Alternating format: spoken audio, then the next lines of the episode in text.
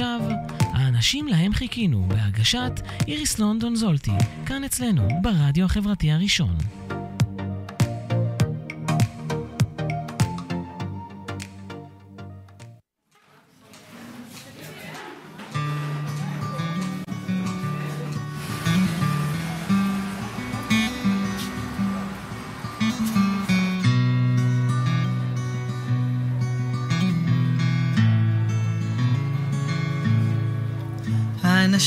להם חיכינו, הגיעו כבר לכאן, קרן אור מתוך ענן, מראה שבא הזמן, כמו פרחי הבר, על פני שדות שלפים, יודעים כיצד לשלוח עם הרוח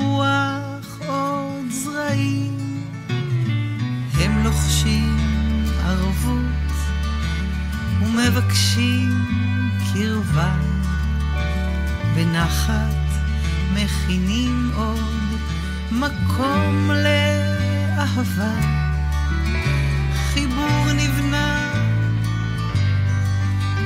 מרגע של כנות ושביל צדדי מוביל אל יופי ופשטות אנשים חולמים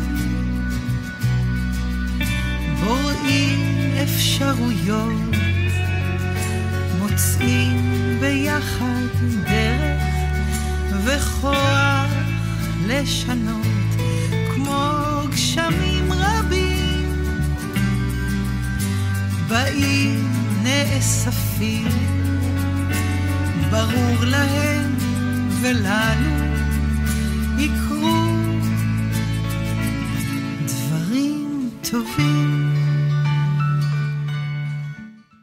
אחר צהריים נעים לכם, יום רביעי השעה חמש, ואנחנו ברדיו החברתי הראשון, בתוכנית האנשים להם חיכינו. תוכנית שמפגישה אתכם עם אנשים שחולמים ועושים למען החברה בישראל. ונמצא איתי היום אבנר דפני, שהוא מנכ"ל של עמותת רקפת. נכון מאוד. ואנחנו נשמע על הפעילות שלה ועל כל העשייה החברתית שלך, שהיא רבת שנים. זה לא רק בעמותת רקפת, נכון? נכון, נכון. הגעת לשם אחרי עשייה משמעותית ורבה, ודברים שעברת גם באופן אישי וגם בעולם החברתי. נכון. ואני כבר מחכה לשמוע אותך, כי זה נושא מאוד מיוחד. מאוד מיוחד במה שאתם עוסקים. לא היה דבר כזה. כן, זה נכון. נגענו באיזשהו אה, צורך מאוד מאוד גדול, בעקבות כמובן איזושהי חוויה אישית או סיפור אישי, אה, ובבת אחת נפתח אה, עולם של, של צורך. ילדים, של צורך. וואו. נכון, אז אנחנו נמצאים שם וואו. בשבילם. אבל נתחיל בזה שתספר לנו על עצמך, כי גם אנחנו לא מכירים. אוקיי, הרבה נכון. פעמים אני מראיין פה אנשים שאני מכירה, אבל אותך אני ממש לא מכירה. אוקיי. ראיתי את זה בפייסבוק, ואמרתי, וואי, זה נשמע לי ממש מעניין ורלוונטי לתוכנית, והזמנתי אותך ובאת, ותודה. אוקיי, תודה שהגעת. בכיף, כיף. כן, אבנר, אז ספר. קצת עליי. כן. אוקיי, אה, בן 45, אה, חי בזוגיות כבר 20 שנה עם בן בן זוגי בראשון לציון, אה, עם אה, שני חתולים וכלב. יפה, גם לי אה, שני חתולים. אמ, אני לעולם החברתי הגעתי אחרי איזושהי תקופה מסוימת בהייטק, אה, הייתי שם כמה שנים, הבנתי שיש שם משהו שהוא חסר, משהו במפגש עם אנשים, משהו במשמעות. אה, וככה איפשהו לקראת הגיל אה, 30 התחלתי לחפש את עצמי בתוך המרחבים החברתיים. חברה מאוד מאוד טובה חיברה אותי אה, בזמנו לאיגי, לארגון הנוער הגאה, התחלתי לה- להדריך שם. אה, הנחיתי כל מיני תוכניות למען אה, בני נוער בכל מיני מסגרות, אה, השדולה לנשים ו- אה, ובמקומות נוספים בתוך בתי הספר.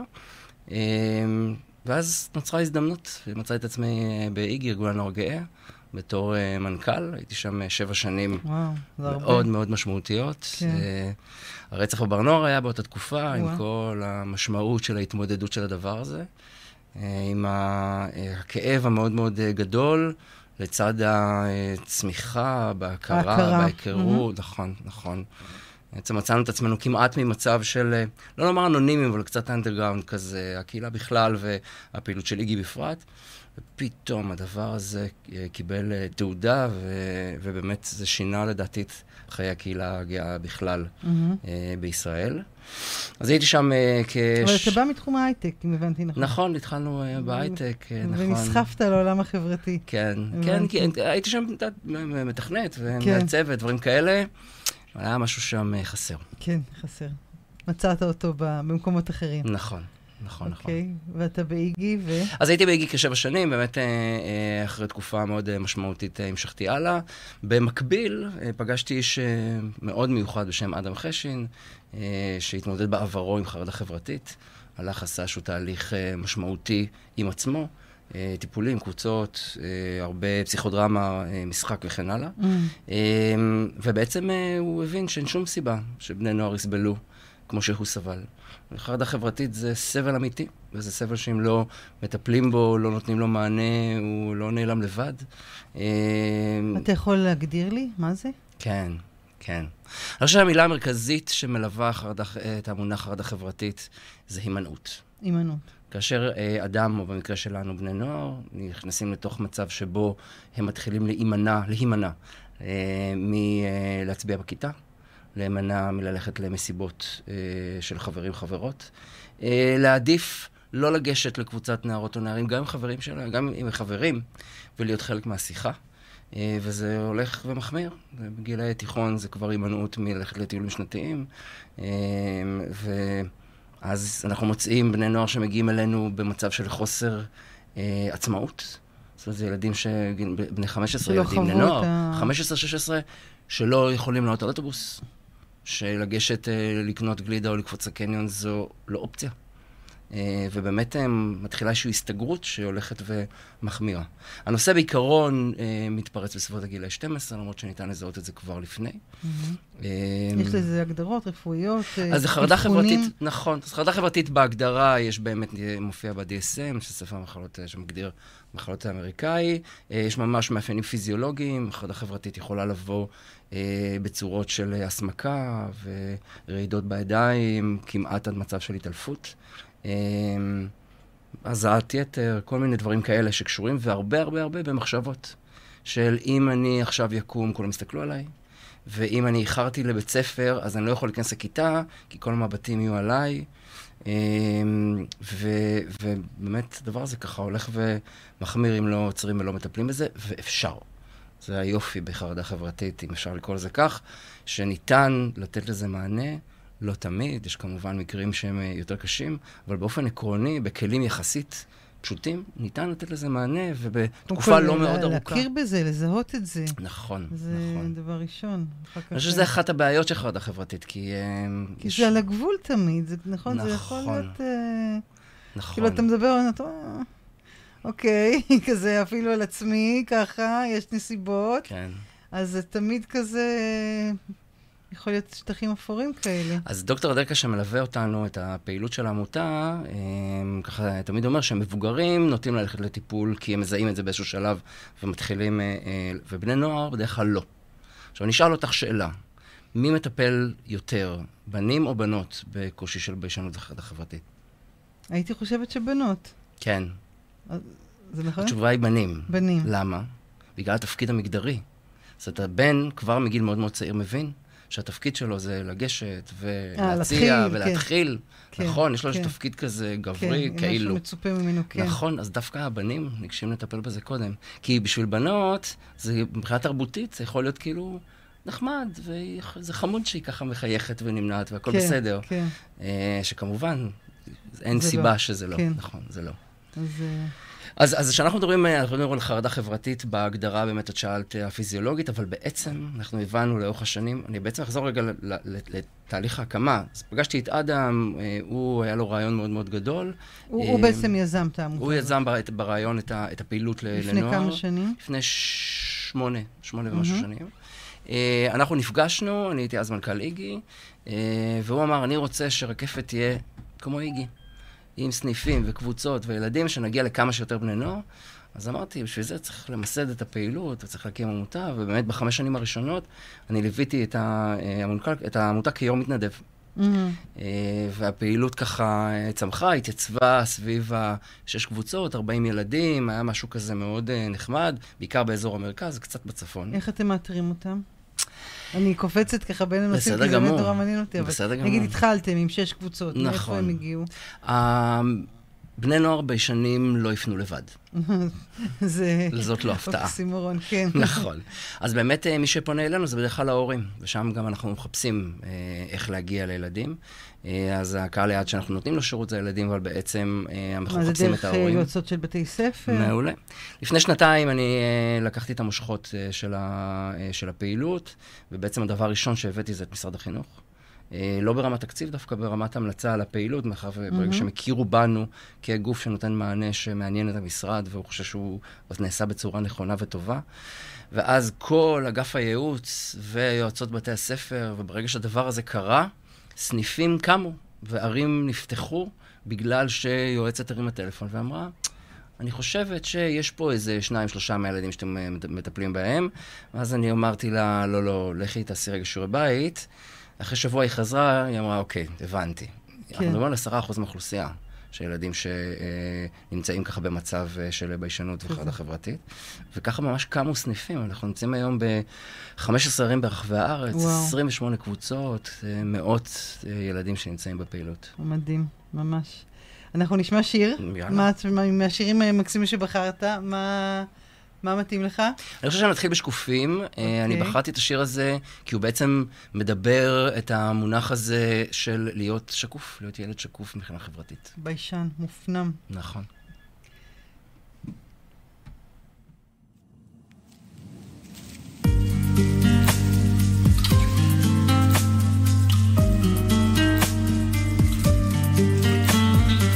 זה ממלא אותי גם בלי לדבר אבל אם לדבר אמת רק לאסוף את כל מה שהתפזר לשחרר את שנינו ולצאת. אני לא אגמר ואת לא נדקרת הקוצים יישארו יפים. עד לא מזמן הם היו שדות כבר אין צודות, אנחנו שקופים הזמן נשרף ורק אתה לא עובר, גם אם פחות בוער תמיד יש אש. לך ולי אולי מגיע יותר, בינתיים בוא נודה על מה שיש. סירה ללא מפרש ברוח נטרפת, ובאופק לא רואים חופים.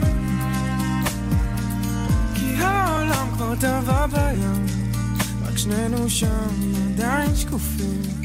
המילים עפות לי מהדף, רוצה לשפוך אותך ממני, בטח זה יכאב. העצבים שלי חשופים. אנשים רואים אותך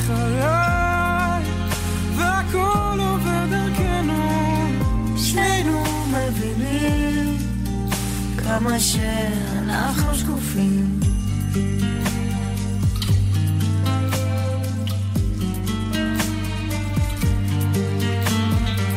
בלי לבקש סליחה כי אין לי ברירה, אותה שריטה שלך שרתה אותי.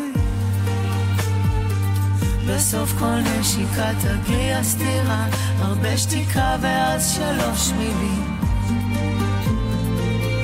נחזור בסערה, ערוץ הדרך, נצחק ביחד על כל החוקים. כל החיים הם שומרים עליי, אבל ממה אנחנו שקופים? המילים עפות לי מהדף, רוצה לשפוך אותך ממני, בטח זה אחד, העצבים שלי חשופים. אנשים רואים אותך עליי, והכל עובר דרכנו, שנינו מבינים כמה שאנחנו שקופים.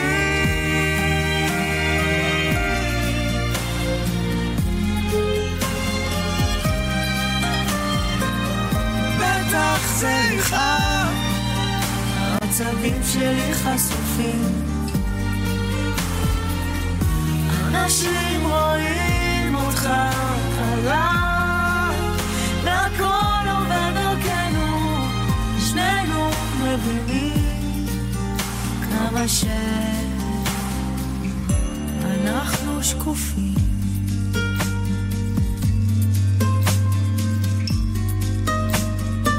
זה ממלא אותי גם בלי לדבר, אבל אם לדבר עדיף אמת. שלום למי שמצטרף אלינו, אני כן אשים את האוזניות, כי אני לא שומעת.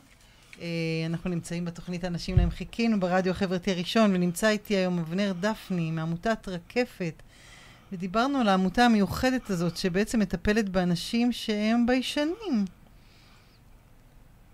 כן, ביישנים. ביישנים, חרדה חברתית, ודיברנו כן. קודם על חרדות חברתיות, שזה נכון. משהו מאובחן, ויש כן. לו סימפטומים נכון. וסממנים מאוד ברורים, נכון. ואתה הצטרפת, היית יו"ר מתנדב בעמותה הזאת, ועכשיו אתה ממנכ"ל אותה, נכון, והתחלתם משש... אני מסכמת פשוט את מה שנאמר. אה, משש קבוצות, כן. והיום אתם... פס- פר- 28 פרוסים- קבוצות, נכון. 28 קבוצות נכון. ב-15 יישובים ב- ברחבי הארץ. נכון. הרבה הפניות, אני מניחה, מבתי ספר. המון, המון. מאיזה גיל מתחילים... אה, אז זה, תראה, אני רוצה רגע שנייה להתייחס אולי לעניין, למונח אה, חרדה חברתית, כי שאלת אותי בצדק, כן. אה, אבל בעצם שהיום אה, אנחנו מדברים על רקפת, אנחנו מדברים על ילדים אה, או בני נוער מופנמים, ביישנים, שמתמוד- או שחלקם מתמודדים בחרדה חברתית, כי בעצם הכלים שאנחנו משתמשים בהם בפעילות אחר הצהריים, ו... והיום גם בבית ספר, כי זה תחומים שאנחנו נכנסים אה, אליהם. אתם אה, נכנסים לתוך הפורמלי? ממש מהשנה האחרונה, ממש כן. מהשנה האחרונה.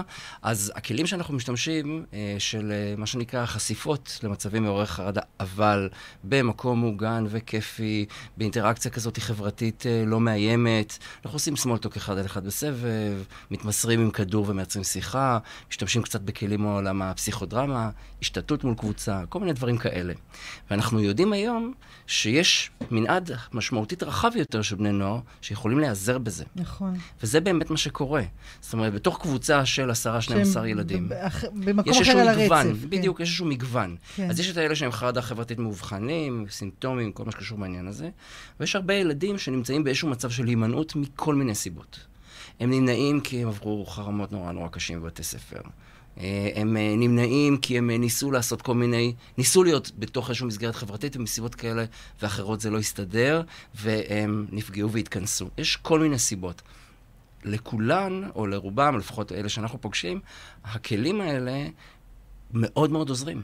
זה פשוט להיות בתוך מרחב חברתי, עם ילדים מופנמים יחסית, שקטים, במרחב מאוד נעים ולא מאיים, ואז, כשאני עושה סמולטוק עוד פעם, ועוד פעם ועוד פעם, זה נהיה יותר קל. זה פשוט חשיפה. זה חשיפה. וח- זה שיטה של CBT? זה- מצוין. המונח המונח CBT הוא אה, מונח ששגור באמת עמוק בתוך הפעילות שלנו, כי כן. בעצם, הרעיון ב-CBT זה שבעצם אה, מאתרים כל מיני התנהגויות ומשנים אותן. כן. אז למעשה בתוך הפעילות, מעבר לכיף שעושים אצלנו והאינטראקציה והחשיפות, אנחנו יושבים כל ילד ועושים איזשהו מיפוי של המרחבים שהם נמנעים יותר, או דברים שהם פחות עושים, ואנחנו מעודדים אותם לקחת על עצמם משימות מחוץ לחדר.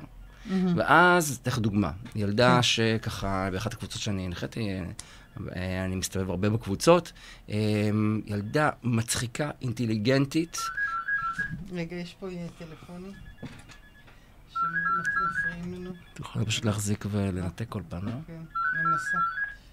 או לכבות, אם אפשר. לענות ולנתק. טוב. אה, אז זה סיפור ככה על אה, ילדה ש... אה, מהקבוצה שלנו. כן, אני מקשיבה. אמרנו ככה חמודה ואינטליגנטית, מאוד מצחיקה, אבל היא לא הייתה מסתכלת בעיניים. כן. והייתה מדברת בקול מאוד מאוד שקט שבקושי אפשר לשמוע אותה. אז ניסינו לזהות, קודם כל זה מאוד ברור מה הקושי, כן? ואז לשלוח אותה למשימות בחוץ זה היה קצת מורכב. אז השתמשנו במדיום של הקבוצה, וכל מפגש במשך שבועות, היא הייתה, איפשהו באמצע המפגש, הייתה נעמדת, היה לה משימה לדבר אל הקבוצה. אז היא התחילה מלהסתכל ככה, ואז לאט לאט העיניים מתרוממות. ואז במפגש... ממש יכולתם לראות את זה. ממש את רואה את זה. במפגש. שני, שלישי, את רואה ככה את העיניים מתחילות להסתובב ולסרוק את החדר. כתוצאה ממה? מעצם העובדה שהיא נמצאת בתוך מקום שהיא יודעת שהוא יחסית מוגן. מוגן וכמובן עידוד של המנחים. כן. אנחנו אה, אה, מפעם לפעם אתגרנו אותה להעיז קצת יותר. ואז הדבר הזה, הוא משפיע גם מחוץ לקבוצה. זה נראה לי ממש משנה חיים.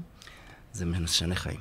זה נכון. אנחנו מאוד מאוד מתרגשים. תראה, הפעילות אה, אחר הצהריים מובלת כולה על ידי מנחות ומנחים מתנדבות ומתנדבים. אבל אנשי מקצוע? נכון, אז כל קבוצה כזו יש לה שתי, שני מנחים. אחד עם רקע מקצועי, ייעוץ חינוכי, עבודה סוציאלית, דווקא פסיכולוגים הארדקור דווקא לא, אוקיי. עבודה סוציאלית, הנחיית קבוצות, חבר'ה שיש להם הרבה מאוד ניסיון בעבודה עם בני נוער, ולצידו, לצידה, מישהו שהתמודד בעברו עם קושי חברתי משמעותי. אה, שהיה שם. מישהו שהיה שם. והוא יכול אה, מאוד להזדהות עם הילדים, והילדים יכולים מאוד להזדהות איתו, וגם לראות שיש איזשהו אופק. הדבר הזה, הוא יכול לעבור. כי אם יש, ויש לנו היום מנחים שגדלו ברקפת, הם עברו, אה, היו בקבוצות, התבגרו, והם היום מנחים את הקבוצה. אז אפשר להסתכל, והנער או הנערה, ולראות, וואלה, כאילו זה אפשרי. שזה דמות לחיקוי. נכון. מודל כזה. נכון. אתה יודע, אני יושבת ומקשיבה לך באמת בהתרגשות גדולה, כי זה, אני מניחה שזה פוגש כל אחד. כן. נכון? נכון. זה... צריך להיות אה, טיפוס מאוד מיוחד בשביל שזה, לא, לא הרגשת את הדבר הזה, אני חושבת, אני לא, לא יודעת. לא, את צודקת יכול להיות מאוד. שאני באיזו רגישות מיוחדת לדבר הזה, אבל... אה, ובעצם אני חושבת שאולי יש לכם פה איזה כלי שיכול לשרת אוכלוסייה הרבה יותר רחבה. אז זה באמת מה שקורה, אנחנו באמת רואים שככל שאנחנו הולכים ומתפתחים, יש יותר ויותר ילדים, אה, כי זה הגושפנקה שלנו כרגע, אה, גם התחלתי לומר שהתחלנו בגילאי 12 עד 18, כי ב-12 זה גיל שניתן לאבחן, אבל בגלל שהרחבנו את המנעד, אז פתאום אנחנו נותנים מענה לגילאי ה' וו' בתוך בתי הספר, ויש כבר בקשה מ... מאזור השרון לסדנאות גם לכיתות ד', כי הכלים האלה באמת יכולים לעזור לקבוצה מאוד מאוד גדולה של ילדים. זה כלי שאתם פיתחתם. אנחנו משתמשים בדברים, אני אצטנע ואומר, אנחנו אספנו הרבה מאוד כלים שקיימים שם בחוץ, ואנחנו ארזנו אותם בתוך איזושהי צורה שאנחנו מאמינים בה שעובדת נכונה. מה, יש ממש מערכי שיעור? כן, בטח, בטח. הכל מאוד מסודר, הוא לא אינטואיטיבי. זה לא... כשעובדים עם קבוצה, הדברים חייבים להיות מותאמים לקבוצה. לכן יש איזשהו מערך מוסדר והפעלות משחקים, דברים שאנחנו הרצנו כבר הרבה מאוד פעמים וראינו שעבד. אבל בסופו של דבר, לכל, לזוג מנחים יש את הקבוצה שלהם, את הגיל הרלוונטי, את המגוון המיוחד, ההרכב המיוחד של הילדים שנמצאים בקבוצה, וחייבים לעשות התאמות. כן. הבסיס הוא אותו בסיס, זה חשיפות במקומות אה, מוגנים ו... ונעימים וכיפים, ואותן משימות אה, CBT, אותן משימות שאנחנו מוצאים את הילדים החוצה. שנשלחים לשטח. נכון. הבנתי. אני ממש עוד נושמת מהדבר הזה, כי באמת עם הרבה דברים שאמרת ככה, אני מזדהה באופן אישי. אתן לך אולי עוד דוגמה ככה מתוך פעילות, גם שממחיש מאוד, בצורה מאוד חזקה, את הטרנספורמציה שניתן לעשות, שילד יכול לעבור אצלנו. שוב, ככה ילד שאני ליוויתי בקבוצה, הגיע אלינו לפגישת היכרות ראשונית עם המון חששות. אני זוכר אותו ככה יושב מולי. ביש... מה זה לא, זה לא ביישנות, זה ממש חרדה חברתית, אה, אה, אה, קושי מאוד מאוד גדול לדבר איתי, המון המון חשש להיכנס לקבוצה. אני מדבר איתך והתמונה שלו, כן, הפנים שלו עולה לי בראש, ממש. ואני זוכר את המפגש הראשון שלו, אנחנו היינו, פעלנו באחד ממרכזי הנוער במרתף. בהפסקה, אני עולה, הוא עולה לצידי, פתאום הוא נעצר, מסתכל על הפרוזדור, אני גם מסתכל, אני אומר לו, מה קורה? אז הוא אומר, יש שם ילדים. שלושה ילדים עומדים בפרוזדור, הוא לא יכול לעבור. הוא חושש... עד כדי, עד כדי כך. עד כדי כך, נכון. הוא לא יודע איך בכלל הוא מצליח להביא את עצמו לתוך הדבר הזה. אה, חודשיים, חודשיים וחצי אחרי הפעילות, אה, הוא, פגשה, הוא, הוא, הוא פגש את בת הזוג הראשונה שלו בקבוצה, שבכלל הזוגיות וחרדה חברתית וביישנות זה תחום מאוד מורכב, הוא באמת עשה כמה זינוקים בחודשיים וחצי. עברו עוד בערך אה, חודשיים-שלושה, היה לנו אירוע גדול, שוב באותו מקום, לא היה לנו, סליחה, למקום היה אירוע לנוער, ואני זוכר אותו נכנס, אני רואה אותו ככה מרחוק, יש קבוצה גדולה של ילדים שהם לא שלנו, שעומדים בכניסה וכאילו חוסמים את המעבר, ואז הוא, והקבוצה מאחוריו, והוא מפלס את הדרך. ממש. ממש, פיזית, מפלס דרך עבור שאר הילדים בקבוצה. ובזמן יש... קצר יחסית. מאוד מאוד קצר. זה יכול לקחת לפעמים ארבעה חודשים, חצי שנה. זה יכול לפעמים לקחת יותר. זאת אומרת, יש אצלנו בהחלט ילדים שנשארים איתנו שנה, שנתיים, בדיוק היום נפרדנו אה, מילד אה, באחת הקבוצות בדרום, שהיה אצלנו שנתיים שלמים, אה, הוא הגיע, כשהוא היה בן 12, 13, 13, והוא עכשיו אה, עוזב אה, בגיל 15, עבר שינוי מדהים ביכולות החברתיות שלו. פשוט מדהים. מה נשמע עכשיו? שאני...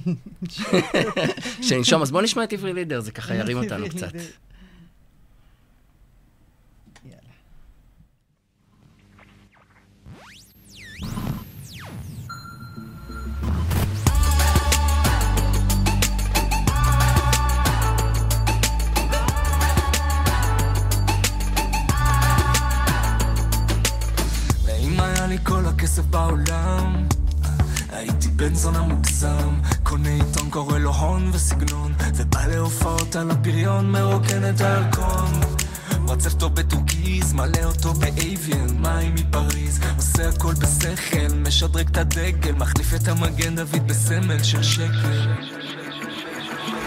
עכשיו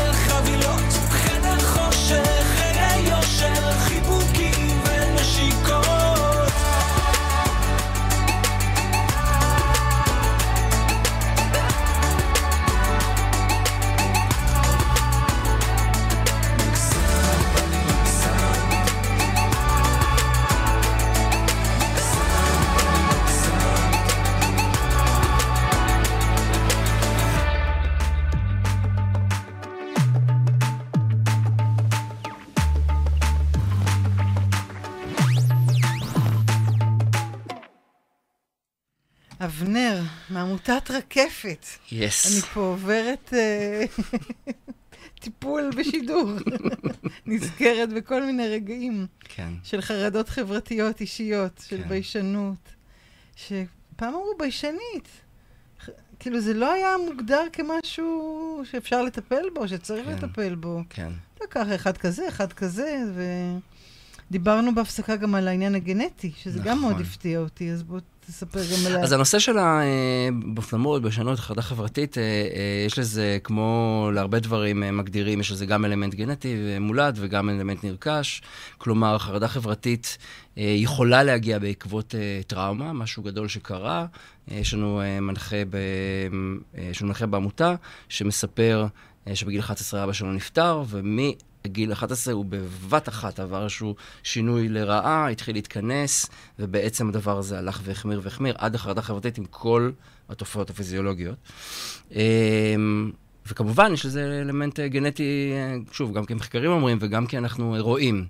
אה, בעצם בת, בתהליך ה...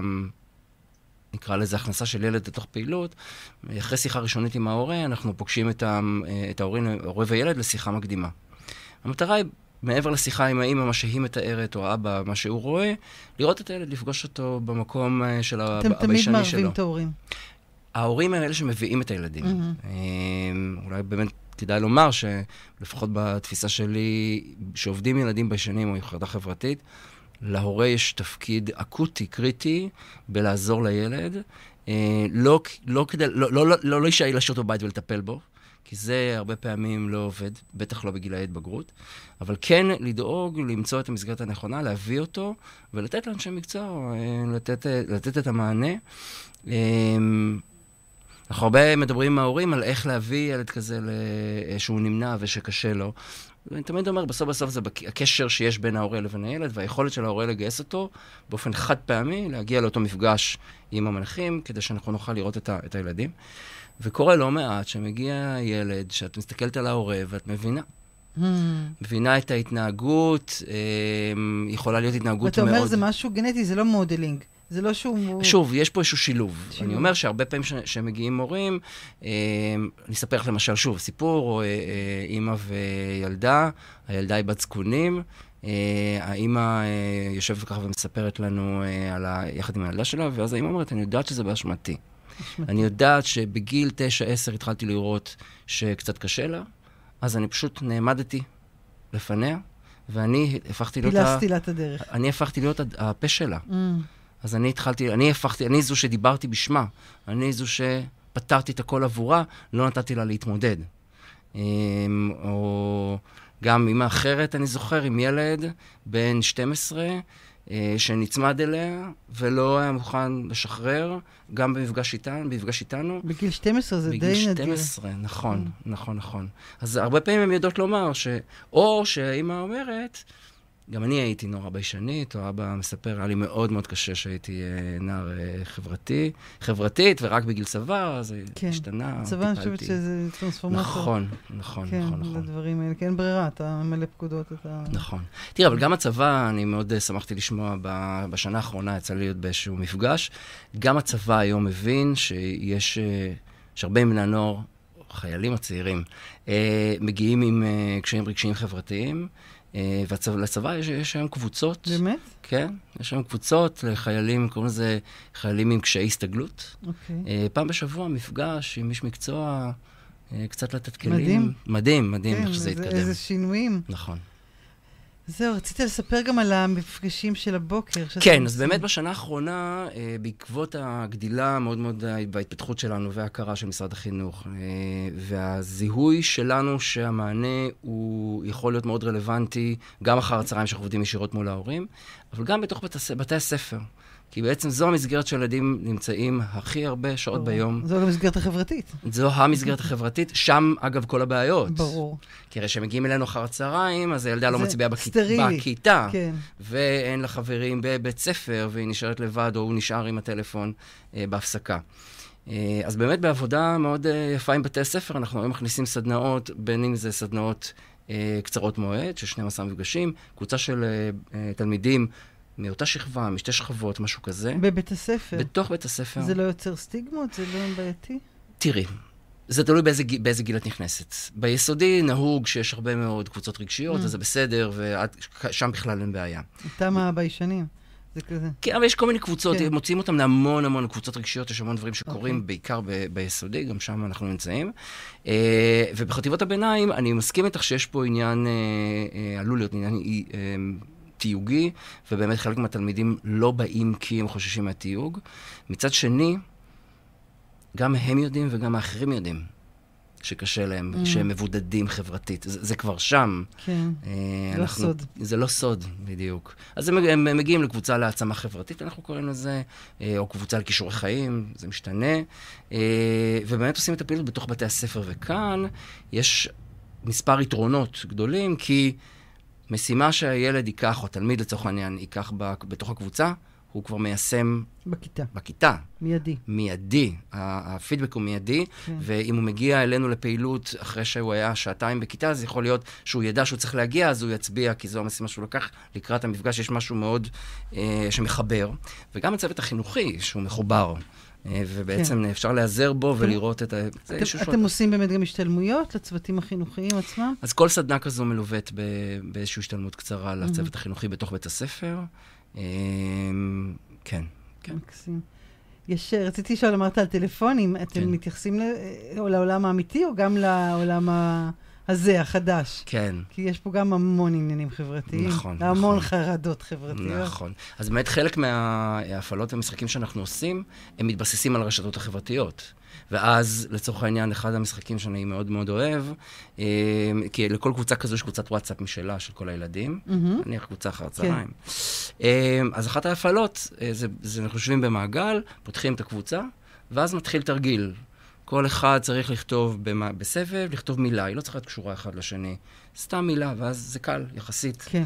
ואז השלב הבא יהיה להתחיל לספר סיפור. אז מישהו כותב שתי מילים, ואחריו שלוש מילים שצריכות להיות קשורות, ונוצר איזשהו סיפור שאנחנו רואים אותו בוואטסאפ. שוב, אנחנו מעלים רמה, אז אני אומר, אוקיי, עכשיו צריך לדאוג שכל כניסה שלישית היא תהיה שלך, זה כבר תחרות. Mm. ופה מתחילות להיות כבר בעיות, או הקשיים. למה? כי אנחנו, הם, אני חושב שגם אנחנו כאנשים בוגרים, אבל בטח ילדים אה, ביישנים, נורא נורא עסוקים בלכתוב את הדבר הנכון. כן. שהוא יהיה אינטליגנטי מספיק, ומצחיק מספיק, ולא מביך. ולא דבילי. ולא כן. דבילי. אה, אז אנחנו מתרגלים, מתרגלים את זה הרבה. כן, חייבים להתייחס, אנחנו תמיד אומרים לילדים, ילדים אה, ביישנים בדרך כלל הימנעו מלהיות ברשתות החברתיות, לא משנה מה, איזה כן, אינסטגרם, זה... וואטסאפ, פייסבוק, זה כבר לא לילדים. אנחנו תמיד מסבירים להם שזה המרחב שהיום בני הנוער חיים בו. הם חייבים להיות חלק. אז לפחות שייכנסו בהתחלה בתור צופים, ולאט לאט אנחנו מתרגלים גם את הכניסה לשם. זאת אומרת, יש את התרגול, התרגול הזה גם קיים נכון, ברשתות החברתיות. נכון, וב... נכון. יפה. מה נשמע? אה, מה נשמע? נשמע את... אה, יש לך או גלי עטרי או רבקה זוהר. נכון, נלך על רבקה זוהר. בדרך אל הכפר, למה? אה, זה שיר עתיק כזה ומאוד מרגש מבחינתי, לא יודע.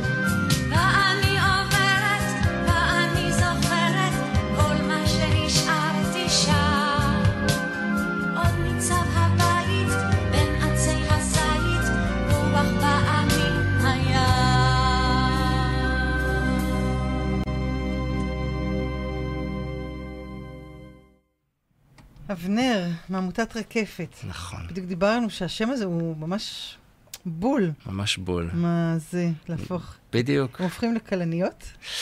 אז באמת הש- השם אה, הגיע מתוך אה, המקום הזה של הפרח היפה, זה שמחבא... הביישן. הביישן. עם הראש. למטה, מתחת לסלע, בדיוק. מאוד מאוד יפה. שומר על האבקנים שלו. נכון, מאוד מאוד יפה אה, הפרח. גם הילדים שמגיעים אלינו, ילדים סופר אינטליגנטים, מתוקים, שכי באמת הדבר המרכזי שמעסיק אותם זה ההתכנסות הזו, המופנמות, הביישנות. אה, ויודעת שאת שואלת אותם הופכים אותם למשהו אחר, אז התשובה היא לא. המטרה היא לא לקחת ילד מופנם ולהפוך אותו להיות אה, איזשהו, כן, רוקד על במות, מאוד דומיננטי, אחריי, מארגן מסיבות. זה יכול לקרות, אבל זה לפחות לא המטרה. המטרה היא פשוט לתת לילדים האלה כלים. אה, להתמודד עם, ה, עם ההתכנסות הזו והביישנות, ושלא ייווצר מצב שהם ימנעו מעצמם את מה שיש לחיים להציע. Mm. האנשים בוגרים שלא מטפלים בנושא הזה, אה, ונשארים בתוך המקום של החרדה חברתית או, או המופנמות, הביישנות, ממש לא ממצים את הפוטנציאל שלהם. זאת אומרת, זה יכול להגיע עד לרמות של התכנסות בבית, של אה, אה, ביטוח לאומי, אה, לקבל אה, אה, קצבאות של ביטוח לאומי כי לא מתפקדים, אנשים לא מתפקדים, או שנמצאים בכל מיני... בגלל חרדה חברתית. בגלל חרדה חברתית. זה כי לא חרדה- דיכאון וזה לא... זה פשוט... תראי, שאת לא זה- מטפלת בחרדה כן. חברתית, אז מתחילים להגיע דברים אחרים. כן. אז באמת הדיכאון נכנס פנימה, דברים כאלה. מדי פעם אה, ילדים אה, מהקבוצות, אתה יודע, פתאום נעלמים לאשפוזים וחוזרים. Mm. אה, יש גם את זה. אז אני אומר שמצד אחד המטרה היא לא להפוך אותם למה שהם לא, אבל באמת לתת להם כלים שהם יעיזו, שהם יוכלו להגיע למקום עבודה, והם נורא נורא נורא התרגשו, התרגשו להעביר מצגת, אבל הם יוכלו לעשות את זה. מהמם. ויהיה להם אה, לא פשוט אה, להתחיל להרים טלפונים. או להתעמת עם הבכירים שלהם, אבל הם, יהיו להם כבר את הכלים להתמודד עם זה והם יעשו את זה. אה, אז באמת, ככה מטרה לא לעשות שינוי נורא נורא אה, גדול. ואני חושב שחלק מההתפתחות שלנו כ- כארגון זה באמת אה, להבין שהכלים שאנחנו, שיש אצלנו יכולים לתת מענה לקהל מאוד מאוד גדול, גדול של אנשים. אני בהחלט חושבת ככה. אתם אה, תעשו את זה רק בצורה חברתית, או שאתם רוצים אה, לפתח את זה גם כמשהו...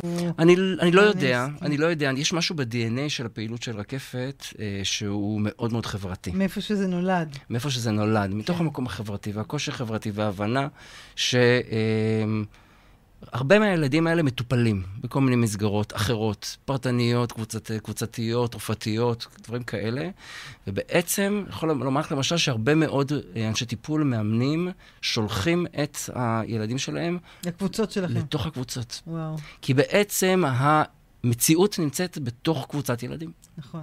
אז הם באים להתאמן אצלנו, ודוקטור צופי מאורום, שגם כמתמחה בתחום של חרדה חברתית, אמרה לי כמה פעמים שמטופלים של בני, בני נוער שמטופלים אצלם בקבוצות סביב חרדה חברתית, היא שולחת אותם חזרה הביתה, לחיפה, לטבעון, לאשדוד, איפה שאנחנו פועלים, לתוך Mm. קבוצות של רקפת. לקהילה. ל- כן. ב- כאילו חזרה לקהילה, כן. בתוך, אה, בתוך בתוך רקפת. הקבוצות שלכם. נכון. וזה הולך ומשתכלל הכלים, או שזה בעצם אותו מודל שהתחלתם? כן, בטח. הבסיס הוא אותו בסיס אה, שהתחלנו איתו של מפגש אה, של פעם בשבוע, שעתיים קבוצות רכבת, כמו שילדים מצטרפים ועוזבים בהתאם לתהליך שהם אה, זה לא עושים. קבוצה שמתחילה ומסיימת. לא, כי זה חלק, חלק מהרעיון זה לפגוש כל פעם ילדים, ש... אנשים שאני לא מכיר, ולהכיר אותם כל מחדש. פעם, כל מפגש. לא כל מפגש. יש קבוצה, הקבוצה היא בין 8 ל-12, נגיד, של כן. ילדים. ואז בנים, שניים, בנות? ש... בנים, בנות. מעורב, כן. בקבוצת גיל דומה. כן. אה, רוב הקבוצות עדיין פועלות בגילאי חטיבה לחוד, תיכון לחוד, אבל כחלק מההתפתחות והגדילה, בכפר סבא למשל השנה, אנחנו נפתח כבר ארבע שכבות גיל של כיתות ו', שהוא זה סופר קריטי לילדים מאוד. במעבר. נכון. הם נכנסים מיסודי לתוך הג'ונגל הזה של חטיבת הביניים, שזה גם ג'ונגל לימודי וגם ג'ונגל חברתי. אה, אז אנחנו נותנים להם כלים כבר בכיתה ו' לקראת המעבר. אה, אה, זה חטיבת ביניים כאילו קטנים, חטיבת ביניים גדולים, חטיבת תיכון קטנים, תיכון גדולים. זה כזה ככה לאט לאט. אני ממש רואה את רקפת, אה, שמסתכל עליה קדימה, נמצאת כמעט בכל עיר מרכזית, בכמה שכבות גיל, נותנת מענה אה, לילדים ככה עם אה, קשיים חברתיים. ושוב, אם אני אגיד שמסתכל ככה קדימה, אז זה המופנמים, הביישנים, חרדה חברתית, ילדים עם הימנעויות, עם קשיים חברתיים. וגם העולם של המיומנויות החברתיות, שזה נמצא קצת לידינו. שהיום זה מאוד מאוד קריטי. מאוד מאוד קריטי, והרבה ילדים, בגלל זה, בגלל זה. מאבדים את היכולת שלהם, הם לא כן. יודעים איך נכון להתנהל. כן. אה, וזה זה גם מרחב שלם שאנחנו עוד אה, כבר התחלנו, יש לנו, יש לנו. ניצנים, כן. כבר למדנו אותו בשנה אה, האחרונה. קבוצות ראשונות ככה מתחילות לצוץ עכשיו גם באשדוד, גם בנתניה, אנחנו לאט לאט נכנסים לתוך העולם הזה. מי מממן את כל הפעילות? הפעילות כולה ממומנת כרגע, או רובה ממומנת כרגע על ידי ההורים, של פעילות אחר הצהריים. מדובר בעלות יחסית נמוכה לסוג כזה של אה, מענה. כן, זה שני מדריכים, זה... נכון, כן, אבל כן. אין, ואין דבר כזה שלא לא מגיע לפעילות בגלל כסף. זו החלטה כן, עקרונית. שעשינו, לא צריך לעבור ועדות, שום דבר. צריך לדבר עם אה, מישהו מהמנחים ו, ולפתור את זה. אה, אז הבסיס באמת קיים זה, ודווקא פעילות הבוקר עכשיו, שהיא ממומנת דרך תקציבים מיוחדים של משרד החינוך, מהמם. אז זה משהו שככה יכול... אה, לקחת אתכם לקחת קדימה, קדימה. וגם לפריסה יותר גדולה. נכון, נכון, של נכון. הדבר הזה. נכון, אני אמרתי לך כששודר השיר שהייתי שמחה אם הייתם מורידים את זה לגנים. נכון. להתחיל את זה כמה שיותר מוקדם, כן. לאתר, בטח- לאתר ובטח לראות. אז באמת, אז שוב, זה, בעבודה שלנו והשותפויות שאנחנו מייצרים עם משרד החינוך, עם רשויות אה, מקומיות, אה, לאט לאט אנחנו, זה אפילו, זו דרישה שאפילו עולה מ, מ, מהרשויות עצמן, מעיר שבאה ואומרת, אני רוצה שתרדו לד' ה', שניתנו מענה, אז אנחנו מפתחים את זה, אה, ואני בטוח שאנחנו נגיע גם לגילאים צעיר- צעירים יותר. הלוואי, את יודעת, אם ככה צריך לשים איזשהו חזון שהוא לא בהכרח קשור לרקפת, אה, זה שבכל מסגרת חינוכית יהיה אה, מרחב לאימון של הכלים החברתיים, שבכל בית ספר יהיה... אה, אני חושבת שאולי כדאי אפילו לעשות הכשרות של הצוותים החינוכיים, למרות שבנוסף לכל העומס שיש להם, אה, לתת להם מספר כלים, שאם הם רואים כן. ילד כזה, בעצם... אה, אז זה באמת מה שאנחנו עושים כאשר אנחנו מסתובבים בבתי הספר. חלק מהדברים שאנחנו אה, מעבירים, גם מעבר, לפעילות עם אה, בני הנוער עצמם, עם התלמידים, גם אה, עובדים עם, ה, עם הצוותים. אה, אני חושב שאת אמרת גם קצת, הבתי הספר כל כך עמוסים, כן. וכל כך עסוקים בבגרויות וציונים.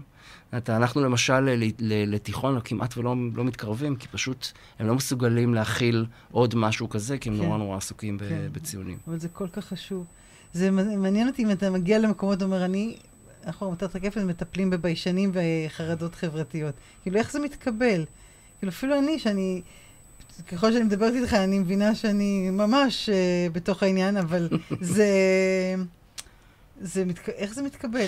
אז זה כמו כל דבר, יש מי שמסתכל על זה ואומר, כאילו, זה לקשרי, זה, זה, זה כן. דברים כאילו של... כן. ביישנים, אה, אנחנו מתעסקים פה עם. בעיות אלימות, אני יודע. בקשר עם בתי ספר, כן? אז כשאנחנו מציעים את הסדנאות שלה- שלנו, זה חלק מבתי הספר, המנהלת אומרת, אנחנו מתעסקים פה בבעיות התנהגות ובעיות, דברים הרבה יותר לא, קשיים. אז הוא ביישן. אז הוא ביישן, אז אני, אז, אז, אז אליו אני לא, אה, עליו אני לא אשים הם גם משאבים. בדרך כלל לא מפריעים.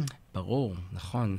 השיר שקופים שבחרתי מגיע, הראשון שבחרתי, מגיע כן. מתוך המקומות האלה. זאת אומרת, הילדים השקופים מגיע גם כי הילדים בעצמם מרגישים שלא רואים אותם, כי הם שקטים. לפעמים הם רוצים להיות שקופים. כן, שלא יראו אותם, שלא אותם. שלא ישימו להם לב. וגם הצוות החינוכי, שאנחנו מסתובבים בבתי ספר, אנחנו מספרים על, על עמותת רקפת, ביישנים, חרדה חברתית, אז אחת המחנך, תמיד אחת המחנכות תגיד, אה, הילדים השקופים. אה, כבר זה- זה נכנס המונח. אז הז'רגון שזה לא אנחנו לך, זה פשוט כן, שם. כן. זה שגם היום הצוותים החינוכיים יודעים שזה ילדים שקשה לתת להם את התשומת לב, כי יש הרבה רעש מסביב. כן. והם לא, לא, עושים, לא מייצרים רעש. הם לא מייצרים רעש, הם יהיו בשקט, אמ, אין אבל... הש- להם מפגני אלימות אה, בשביל למשוך אז במקרים חריגים, אה, או בקצוות, מה שנקרא, ההתנהגות, התופעה החיצונית של החרדה החברתית היא דף, לאו דווקא התכנסות, אלא אה, באמת החוצה. מקום של אה, מוחצנות ובלגן וכאלה. אה, אני קראתי אה, כתבה לפני אה, שנתיים, שדיברה על כך שהכותרת הייתה... אה, יש לך אה, ילד מאוד מאוד מקובל חברתית ומוביל חברתי, אולי יש לו חרדה חברתית.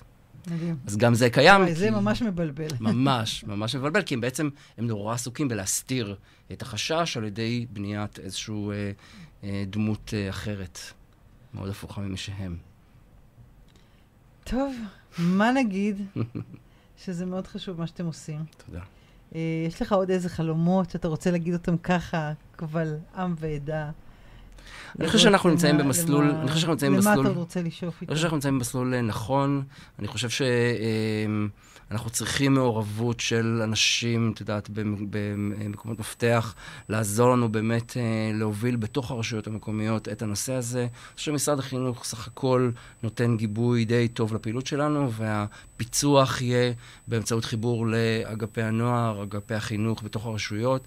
אה, אם יש, אם האבא, ההורה, שרואה אותנו ואומר, אוקיי, זה משהו שאני רוצה לקדם, אז מי ש...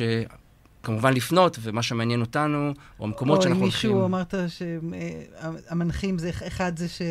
נכון, אז נכון. מישהו רוצה להנחות, הוא חושב שהוא נכון, מתאים... אה, נכון, ממש. שהוא עבר את גם עם זה. רקע מקצועי, או גם כן. עם רקע אישי, נכון. גם אה, לעשות. טוב, אני מאחלת שכולם יהיו שמחים, כן, ולא יותר מדי מוחצנים, אבל אה, שכמו שאתה אומר, שיוכלו באמת אה, ליהנות מכל מה שיש לעולם הזה להציע, נכון. ולא להימנע, כן, ולא לפחד, כן. ולהגשים את עצמם, ולחיות חיים יצרניים וטובים נכון. ורגועים. ואני מאוד מודה לך שבאת, ומאוד מודה לך על השיחה הזאת. היא לקחה אותי. עמוק פנימה ועמוק אחורה, כן, ונראה מה יקרה איתה. בסדר גמור. טוב, תודה רבה רבה, אבנר. תודה, תודה. עמותת רקפת, אתם מוזמנים להיכנס ולקרוא. רציתי עוד לשאול אתכם, אתם עושים איזה מחקר, זאת אומרת, אם יש משהו אקדמי ש... אז שמלווה אנחנו, הדבר הזה. אנחנו עשינו כנס... יש אה, מי שרוצה לקרוא על זה, מי שרוצה... כן, אז קודם כל, האתר שלנו, יש המון המון מידע באתר, תחת אה, רקפתגרופ.org.il. אה, יש באמת המון מאמרים והמון חו- המון חומר. אה, עשינו כנס אה, מקצועי מאוד מוצלח אה, באוניברסיטת חיפה, יחד עם דוקטור אדרקה, שמלווה אותנו לפני שנה. זה בהחלט, אם ככה אני מסמן מטרות עתידיות, רוצה בשנה הקרובה לחזור לאיזשהו כנס גדול במרכז אקדמי כלשהו במרכז וזה הארץ. מלו- מלווה באיזה מחקר? הערכה? הפעילות שלנו מלווית על ידי מדידה והערכה, לא בצורה מחקרית, אלא בצורת אפקטיביות של הפעילות, באמת לוודא שמה שאנחנו עושים הוא אפקטיבי. אפקטיבי. אני מניחה שהם מדדים רכים, זאת אומרת, שאלונים וכסף. שאלונים, בדיוק, כן, נכון. אה, שאלונים ו- וראיונות, ורעיונות. כן. יפה. טוב, בנימה אופטימית זו, אנחנו נשמע את גלי עטרי. יאללה. להתראות.